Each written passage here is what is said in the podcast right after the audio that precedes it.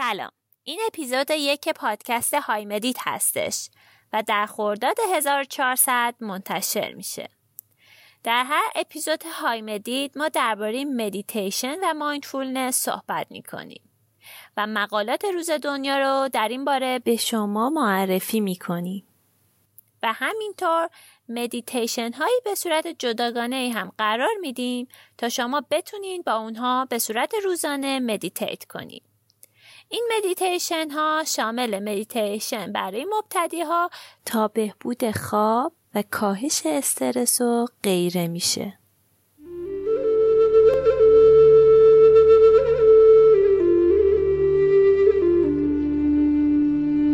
در این اپیزود به این می‌پردازیم که مدیتیشن چی هست؟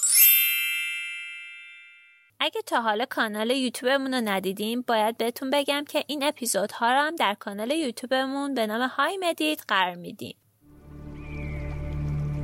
خب مدیتیشن چی هستش؟ مدیتیشن از چیزی که فکر می‌کنید خیلی خیلی راحت تره. شما می‌تونید هر جایی هر زمانی meditate کنید تنها مدیتیشن می‌تونیم بگیم آگاهی هستش. حالا آگاهی چی هستش؟ آگاهی این هستش که بدونین به چی فکر می‌کنین چه احساسی دارین و چه کاری انجام میدین خیلی فکر می‌کنن که مدیتیشن خیلی سخته و باید ذهنمون رو خالی کنیم و هیچی نباشه و به هیچی فکر نکنیم و تمرکز خیلی سفت و سختی داشته باشیم ولی باید بهتون بگم که اینها در مورد مدیتیشن اشتباه هستش. مدیتیشن از مادامی که ما آگاهی داشته باشیم و اون آگاهی رو حفظ کنیم بهش میگن مدیتیشن که می‌تونیم برای خودتون اینو تمرین کنید.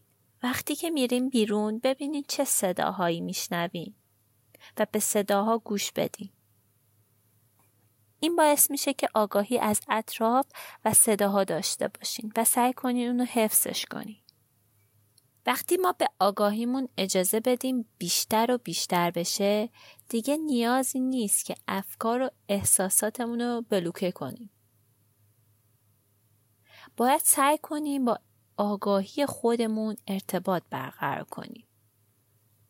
با عنوان مثال دستتون رو جلوی بدنتون بگیرین ببینین چه احساسی دارین. یکم فکر کنین. بعضیا میگن حس گرما دارین. بعضیا ممکنه بگن حس سرما داریم. و یا هیچ حسی نداریم. خیلی شاید بگن هیچ حسی نداریم. تمام اینها دارن مدیتیت می‌کنن چون آگاهی دارن. حتی مهم نیستش که حالا هیچ حسی نداشته باشین. مهم اینه که شما آگاهی دارین که هیچ حسی ندارین. که باز این هم مدیتیشن هستش. اینم بهتون بگم که همه ما آگاهی داریم. ولی یه نکته کلیدی هستش که خیلی باید در موردش فکر کنن و بهش برسن. که من با شما به اشتراکش می‌ذارم.